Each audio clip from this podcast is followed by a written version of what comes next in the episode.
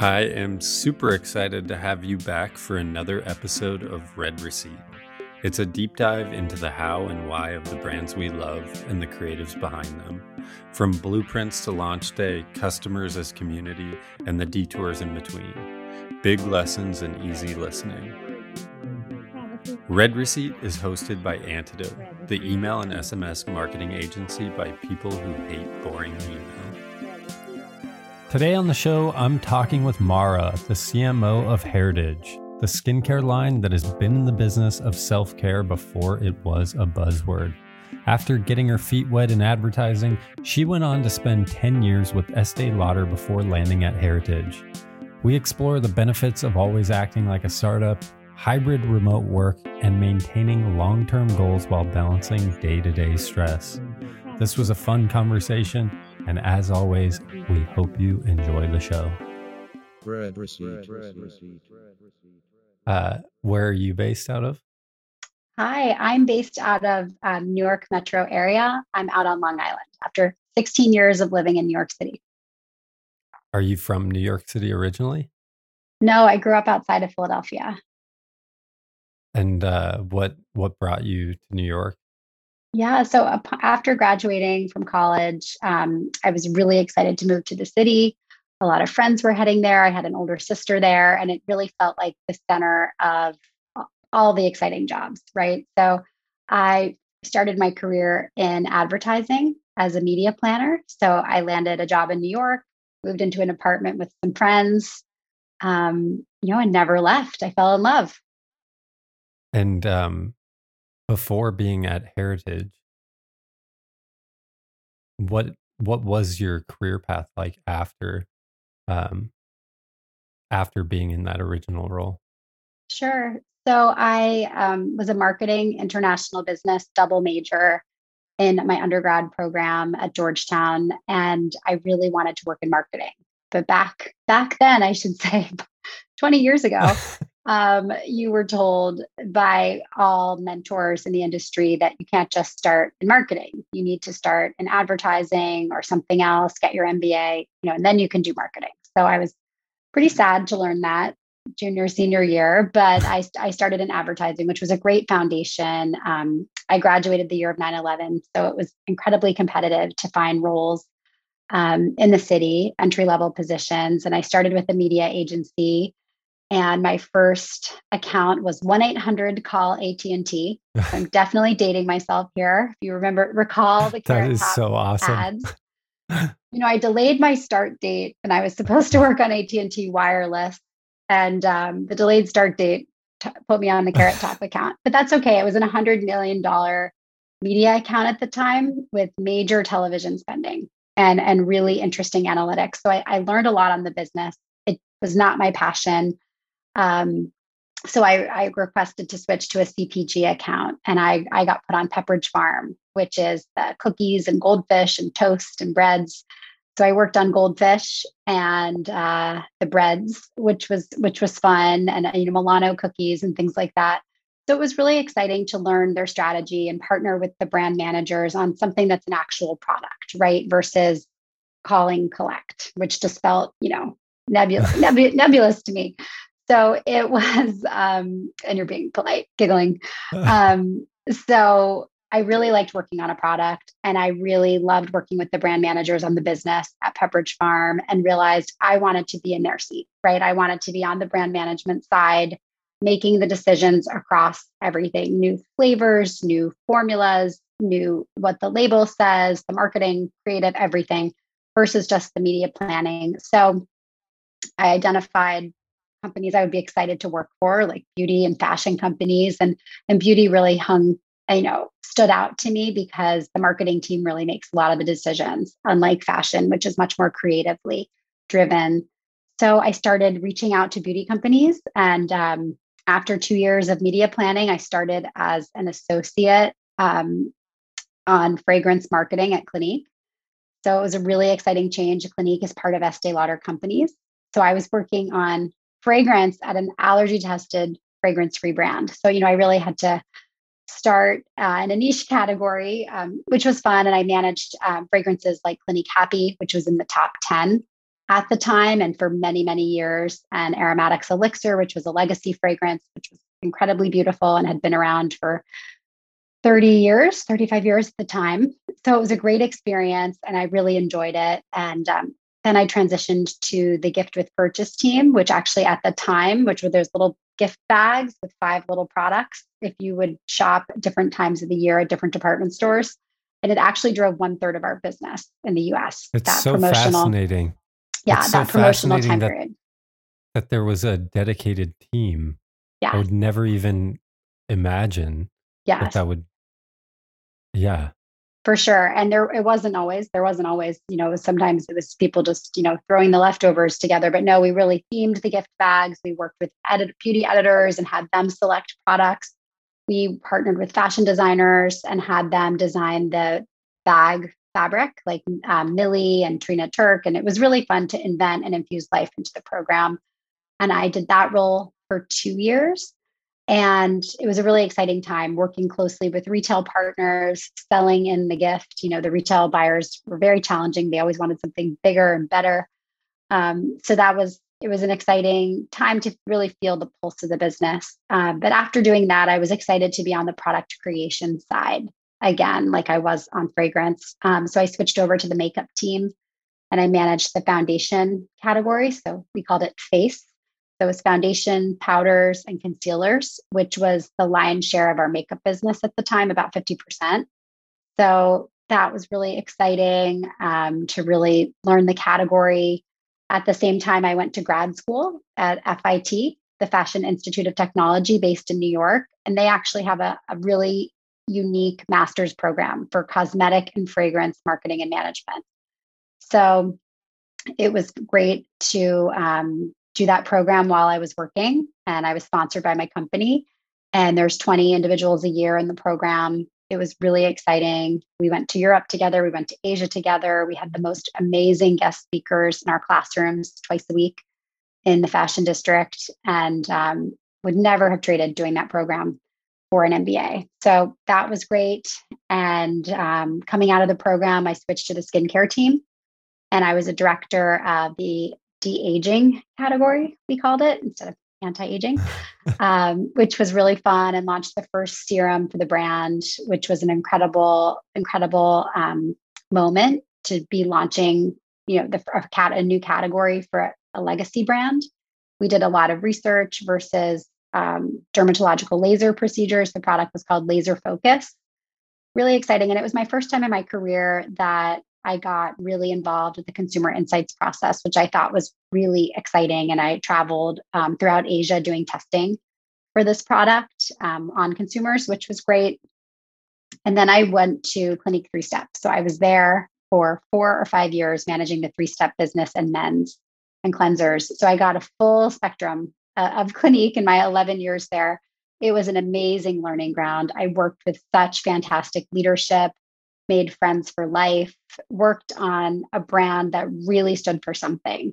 And that was ahead of its time, right? A dermatological brand. It was the first one created in 1967 by a Vogue editor and a Fifth Avenue dermatologist. And it just always felt right. Everybody was so excited to work on this common mission and cause and, and really, um, shall I say, ensuring our DNA always came through, right? And our point of our point of difference, our uniqueness. And it was incredible. So I spent a really long time at Clinique, oh, more than a decade, which is rare these days. Um, but I, I, felt like I was always learning and growing and, and traveled so much and, and, learned all about our global um, markets. And that was amazing. And then I worked at the Origins brand, which is um, the clean cleaner version of a natural brand at Estee Lauder companies and had a great experience there.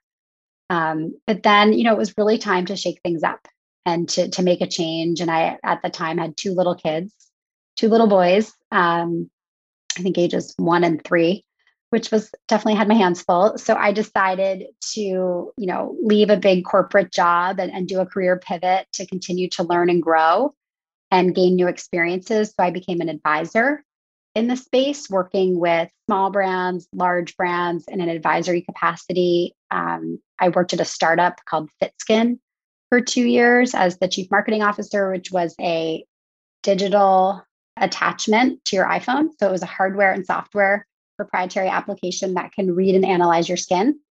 So after years and years of launching products, right, this product can read and analyze your skin and you can track over time is my skincare really working? And That's we launched with it was really cool. And um, we launched with Neutrogena, consumer facing, and we worked with other partners like Sephora for in store. And um, the brand is also now launched with Paul Mitchell, so for hair and scalp health. So it's very, it was very cool working on the tech side of things. And I also spent two and a half years working in private equity as an operating advisor, advising on deals, deal due diligence, deal introduction, which was a really interesting time to learn that whole new aspect of analyzing a company and working with founders, um, working with earlier stage businesses, some more established, um, and really advising from my seat, right? And based on my experience, which I thought was great. But then I started to really miss operating and being back in it, in the weeds, helping, you know, the daily struggles, the exciting moments, gaining new distribution, those kinds of things. So I went back to Estee Lauder and worked at the MAC Cosmetics brand part time for about a year. And then um, my current role um, came about, you know, in the middle of COVID. You know, I got the call, can you come help? And um, I started part time. You know, it was the heart of COVID. I think it was a month into isolation. And um, I started working with the team part time and just fell in love with the brand and the team and the ethos. And um, now I'm the chief marketing officer at Heritage Store. That was a very long awesome. answer, but hopefully. How, it's it's fascinating the uh, range of experience you have, like working with such large, uh, established brands, and then also advising for and working with startups what do you see as some of the main differences in uh, in the challenges that a startup is facing, and also how they successfully um, navigate those challenges compared to in a much larger organization? I find that a lot, a lot of times, like my um, contacts that I previously worked with in different roles at much bigger brands might not actually have perspective on uh, how to approach something when not within such a an established organization. Yeah, for sure. And I had extremes going from huge beauty conglomerate to a startup of three people, right, with my boss in Canada, then to advising smaller businesses. And now, you know, I work at a, a brand that's been around for a long time, but I still think we're a startup, right? We're we're still quite small and and finding our way and redefining ourselves. So I think, you know, a startup is an amazing time for creativity and being able to test and learn, try things out in a small way, you know, fail. The the line we always had at Estee Lauder was like fail fast and fail cheap, right? And when you're a startup, you can do that. And you don't have all the resources, but you can pull them in from friends, contacts, you know, former colleagues to learn things you don't know and don't always have to have the bench of people. I do I do think larger companies often get in their own way. And from now having a taste of being much more nimble and working at smaller brands, you know, I, I'm addicted to that. Right. If we make a decision, we run and do it versus having to have like the boss, the boss's boss, the boss's boss sign off and, and have all these review meetings and just getting in your own way about being um, nimble, quick to react, staying up, staying on with the pulse, right? Especially with ad- advertising, it's completely changed in the last five to 10 years, right? It's all digital, it's all quick, it's change, changing every day. Um, so I think it's really, I, I encourage the startup mindset, even if somebody's at a large company, right? To not not just take the resources available for granted, to you know count every penny, make sure you're really um, making the best decisions and being able to to affect change. But I think what's also fantastic about working at a startup is you get to wear so many hats. While at a larger company, you're really in your box. And that's what you do. And you become a, an extreme category expert in what you're doing. Um, but it's not always as exciting. What what initially drew you to heritage heritage? And also I'm curious, how did how did heritage originally launch I know we were talking before yeah. we started recording about uh, how long the brand has been around. And also I feel like it's uh I don't know. I feel like I've seen the brand around for a long time. It's been it's not only uh been around for a long time, but it's also stayed relevant. Yeah. Throughout. That's great. Yeah, thanks for saying that. I was drawn originally to the brand by the brand story and the product, right? It was I they sent me a box of products. I had not been familiar with it and immediately fell in love, you know, with our hero product, the Rosewater Refreshing Facial Mist. Gorgeous formula, only two ingredients, clean, vegan, cruelty free, free of dyes. And it's always been that way since the beginning, right? We haven't scrambled to remove parabens or scrambled to remove other things like all the other big companies. It's always been this way, which is fantastic. And our brand story is that our founder, a gentleman named Tom Johnson, was working at Mars, you know, in the Northeast, decided to leave his corporate life, move to Virginia Beach to study at the Association for Research and Enlightenment. And he got so inspired there that he wanted to open a storefront to create and sell wellness products. And some of the original products that he created back in the late 60s, the brand was launched in 1969, are some of our top selling products today, like Ipsab oral care, herbal tonics, castor oil for full body wellness, and rose water. And he named the business Heritage Store, and it was a special place devoted to positive energy and community. Um, we love to say we've been in the self, business of self care long before it was a buzzword. And today, you know, 52 years later, we remain a positive self care brand built around clean, plant based, and minimal ingredients. Our mission is to enhance the physical and spiritual of all we serve with love, which is really beautiful. And I think clean is where the consumer is going and has already started to go. And it's the future, right? So to work at a brand that's not clean and that's loaded with ingredients to me isn't inspiring or exciting or feeling like it's moving in the right direction with what the consumer is making choices about. So that was to me was so exciting because I thought, wow, this this brand just needs some love. It just needs a good rebrand, right? To be relevant and have a skincare point of view. So we had our first rebrand in over 50 years for the brand, and we hired um, a leading watercolorist who's based in Stockholm to bring nature onto our package. So she brought beautiful rose watercolor onto the rose line, a sunset gradient onto our general brand, and we added clear sublines, skin typing, an ingredient statement, and a clear benefit statement to the front of the package. Um, so it really is clear to the consumer. This product originally had on the front of pack. It was like bath splash, aromatherapy mist, and puts them in your hair, you know, and you're like, okay, it's not even saying spray your face, right? And you can do all those things. It's so versatile. And that's why I also love this product is you can use it all throughout the day to set your makeup, to refresh your skin in the morning during your routine. You can spritz them in your hair throughout the day. You can get a refresh at your desk, use it before bed. It's a great product, but our products weren't very clearly saying what they do. And now, you know, we've been in health food stores for years and it's been our core retail. Um, but in the last two to three years, we've begun to expand into food, drug, and mass like Target, Ulta, Walmart, you know, and that you really need to be clear to the consumer about what it is. It also seems like starting a brand, I guess it wasn't really started uh, as a brand originally, but even making products like that back then was probably yeah. so different than um, what most people were making. For sure. And and so clean and pure.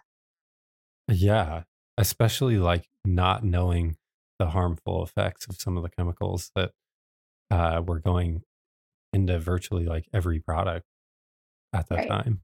For sure what did you view when you when starting in your new role what did you view like as your main top priority in order to uh really elevate the brand and bring it bring it into uh maybe a more modern iteration of, of sure. what was already established yeah. So we wanted to really celebrate the brand's past, right? And celebrate the brand and what it stands for. visually and from a 360 perspective because that's something that was lacking. You know, our website had stock imagery. There was like a one day photo shoot done a year ago that the team was still using assets from. Right. So really bringing that that acumen to the brand. And so I hired a creative director who I've worked with in the past who's amazing. And we started with a brand book, right? Let's put together a brand book. Let's pull together mood boards she came on uh, for the packaging um, assistance and then stayed on and we established a brand book started to book photo shoots really to create a lot and generate a lot of our own content for all of our touch points right our social media our website text emails advertising you name it right so the, the brand really didn't have any of that in place um, so can't coming on and really resetting what does this brand look like, right? Besides, we did a package change, but like what else? What's next? And it was everything that was next. So it was really fun to sort of like focus on look and feel last year. And now we're really um, expanding our distribution and and looking to increase our awareness and velocity. And how do you view uh, product development new product development and product launches within a brand. Um, no pun intended, but yeah, uh, with so much heritage and uh, history with how with how they um, approach product development. For sure. So we really felt that the rosewater sprays and toners, our hero products in the line, are amazing, but they're standalone, right? They were standing alone in somebody's bathroom, just one step from Heritage Store, right? And we realized, you know, given my skincare background and given the distribution we were getting and the locations in the store we were getting, we really needed to build out a full skincare regimen in order to increase usage with consumers so they can shop within the line, maybe buy two products or three and increase our AOV um, so we've now established this past year a full skincare regimen. So we've added a moisturizer, a cleanser, an oil. We have two masks launching in January um, and more things in the pipeline. So it's really exciting to have a full regimen that the consumer can shop because people love our rose sprays and the smell. The, the people that love rose love it. So now we have a full line and we really continue to try to uh, formulate with minimal ingredients minimal, plant based, clean ingredients, and hold that standard and compare ourselves to our leading competition of how many ingredients do we have versus the leading competition. Because for our sprays, they're two and three ingredients, and most of the competition are 17 or 18, right? So for our new products, we tried to maintain as close to that ratio as possible. A little bit harder with some more um, efficacious products like moisturizers and masks, but we ensured that we were on on the low end um, indeed. And that's very important to us. And to also source time tested ingredients that have been around for centuries and um, sourcing things from all over the world is, has also been very important to us as a brand. Do you find that it's easier for you now being in, uh, and I don't mean that it necessarily is the size of a startup, but uh, being in more of a startup mindset for you to stay close to the consumer and uh, gathering feedback while developing product? Yeah, for sure. You know, we definitely do some robust consumer testing um, with our current user base and non-users, and um, are very close to ratings and reviews for products that have launched. Very, and that's so important today, and and close to our social media. So yeah, no, I definitely feel very connected to what our consumer thinks about the brand. You know, we have the self-care spenders who have been with us for a long time who discovered the brand pri- primarily in health food stores, you know, and she's a little bit older, 35 to 49. And we call them soulful female zennials, right, who have a close connection to their beauty and personal care routines.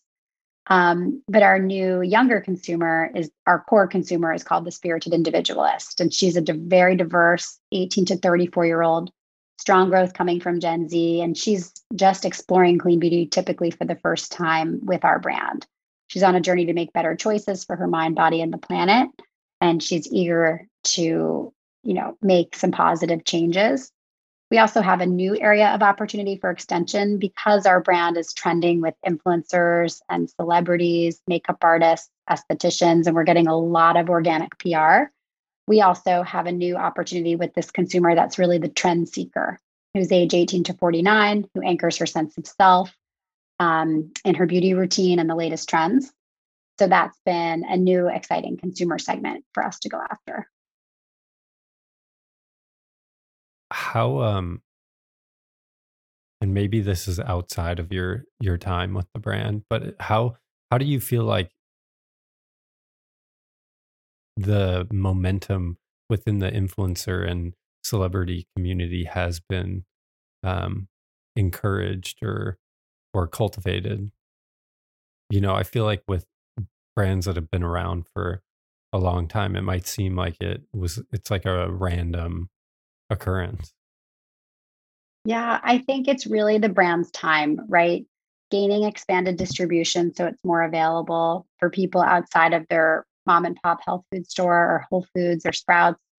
And um, really, and makeup artists have used it, you know, for years. So oftentimes celebrities learn about it through their makeup artist but I think it's because it's clean, minimal ingredients, vegan, cruelty free. I think those points are so relevant today. They're more relevant today than they've ever been, but we've always been that way. So I think they're starting to discover it and it's it's catching on and getting more momentum. You know, we've had organic PR from people like Selena Gomez, Jennifer Aniston, um, lots of models, Hillary Rhoda, Carolyn Murphy, you know, so it's exciting. Anya Taylor Joy from the Queen's Gambit, um, so we've gotten a lot, you know, in the past year, and I think you know they're learning about the ingredient, the cleanliness of it, the you know refresh, reset. It's a very spe- the the products are very special. I have to say. What do you feel like surprised you since coming over to to the brand that maybe you didn't expect uh, initially? Yeah, and that could be guess, like challenges. It could be uh, really anything. Yeah, I guess it's really learning FDM, right? I come from prestige where I have much higher price points, where I'm used to having much higher price points, I should say. And now I'm working at an amazing brand with an amazing product that is so well priced for the consumer, right? This is $10, our number one product. So it's a lot different getting velocities for a very cost effective product. I'm used to different margins um, from the prestige world. So it's I think that's been my biggest challenge is wrapping my head around that, right? Like when you're planning a campaign, it's like, okay, how many do we need to sell? Oh wow, we need to sell a lot. Okay, you know, and we need it to pop off the shelf in FDM where there's no sales associate. Hi, can I can I give you a spritz today? You know, that's not happening in our point of sale either. So it's hard to get the right marketing mix to stand out enough on shelf, gain those velocities, and also accelerate the business. So, um, so it soars. You know, gets wins in the wind in the sails. It seems like that's a challenge and also potentially a benefit. Like the fact that it's priced so well, yeah, means that people use it and love it because it's accessible to them. But then on the other hand, like the uh, margin pressure and um, volume that you need to sell in order uh, for things to be in a healthy place creates its own set of of problems. Yeah, for sure. And b- being right priced is so important to us and accessible.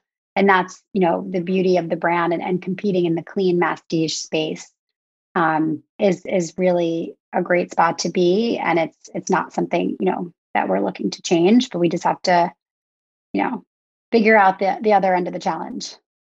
I mean, probably also like a massive di- differentiator comparatively to the rest of the uh, or the majority of the clean beauty industry, knowing that things are tend to be much higher price points built mainly yeah. around marketing and uh, brand rather than product and value. For sure. And I think, um, you know, and I look at some of the new, you know, clean skincare brands, personal care brands coming out, and they're they're beautiful, beautifully packaged. have have everything going but you know the price points do are usually typically higher than you know regular products if you will whether it's in mass prestige or prestige where do you see the future of the the brand and and product line going now that you do have the full skincare regimen and the distribution has expanded so that the um, awareness is also on the upswing. Yeah the future we really see um, exciting momentum for this year for launching another regimen within one of our another uh, pillar of the brand and we're also innovating within the castor franchise. So we have several castor oils that are also um, big sellers for us and it's our second biggest pillar outside rosewater so we have an exciting castor serum launching in january that's adding volume to your brows and lashes and it's a mixture of regular castor, black castor, and a growth complex. So that's exciting for us.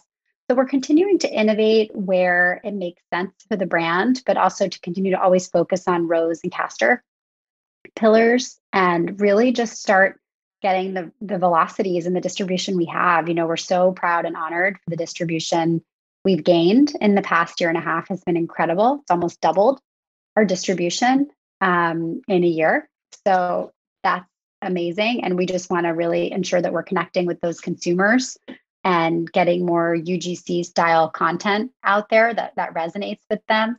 We also just shot our first TV commercials um, for the Rosewater and Rosewater toner that will go on YouTube soon, um, which is really exciting. The brand's never had a TV commercial. That's awesome. Yeah. What a what a fun time. It is. Uh, I feel like you have the best of both worlds. You have like the history of a an established brand and also the ability to act like a a more nimble organization. Yes, for sure. And it's it's also been, you know, it's been a lot of work, but it's been a lot of fun and incredibly rewarding. And I have the best team and um and it works. You know, half of us are remote, half are in our office in Salt Lake City. And um, we all come together once a month and yeah, it's been it's been a it's been a great experience so far. That's awesome. Uh, I'm curious, especially throughout your different roles, how um how how do you generally handle or manage like your long-term vision and goals with the day-to-day stress of running especially now like running more of a startup style organization and the the strains and pressures that come along with that short term? Yeah, I think it's important to build out the time to put together your strategy, right? Your three year strategy, know what the goals are, what are the milestones, when are we supposed to hit them. Also, keeping a nice, robust marketing calendar of all the activations. So, and then as things shift and move, we're always all keeping everyone on the same page, but then also working further out and knowing, okay, six months from now, we need to work on this photo shoot. And we're working on product innovation through 2023 right now. And that it's bringing that discipline from the bigger company, I think is helpful because that's how that's how I'm programmed to work and plan. And then you can relax a bit when the day to day can take over because you have all those plans in place and the team aligned and engaged in the vision and, and what we're doing. And how have you found it working half remote and half uh, in house, just communicating and aligning on those? Yeah. So, you know, I probably never would have taken a full time remote job, um, but it was COVID and and I did. And I have and I hadn't met anyone other than my boss in person. Um, I started as an advisor and then I came on full time a few months later.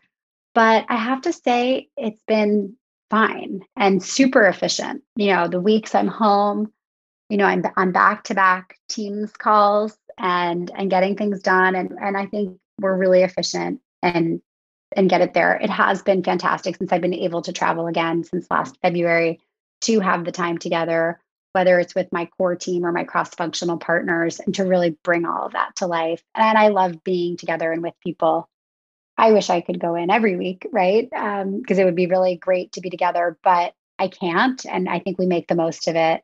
And my team was already half remote, hired through um, different acquisitions. So I think that discipline's always been there. So I think it's it's been good and it's been exciting and it's probably a risk I never would have taken had it not been COVID. Is there any advice looking back across your career? This is kind of a uh, this question might be a little difficult with your uh, current role. Okay. Um, is there any advice that you would go back and give yourself, like maybe at the start of you coming on board to the new role with Heritage, uh, that could learnings could have come from any other period? It doesn't just have to be the time since coming on board.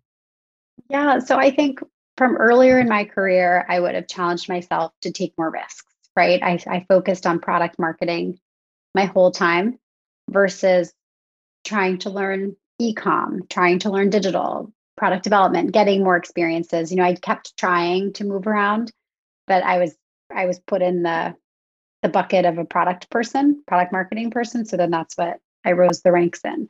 And when I tried to gain other experiences, I was always told, oh, you need to do a lateral move or a, a lower move. So I think I should have probably taken more of those risks, more of those risks, it up, mixed more, it up more to gain to more. gain more experiences. I also was desperate to work overseas, and but the two times I had the opportunity, it just wasn't the right time for my family. But I wished I had made that happen when I was younger, and things was just it's easier to pick up and go.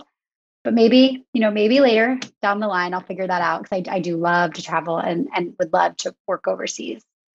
Um, advice to myself in my current role, I think just realizing when you're making major changes to an established brand, you need to ensure the entire team is on board and that you're all working towards a common goal and mission and to not make too many changes too fast. I mean, when I was brought on board, I was given a tight timeline to do it and we got it done. But I think looking back, we could have probably um, executed a little bit smoother in house. Well, thank you so much for taking the time to talk. I had such a good time meeting you. Thank you. You too. Really appreciate it.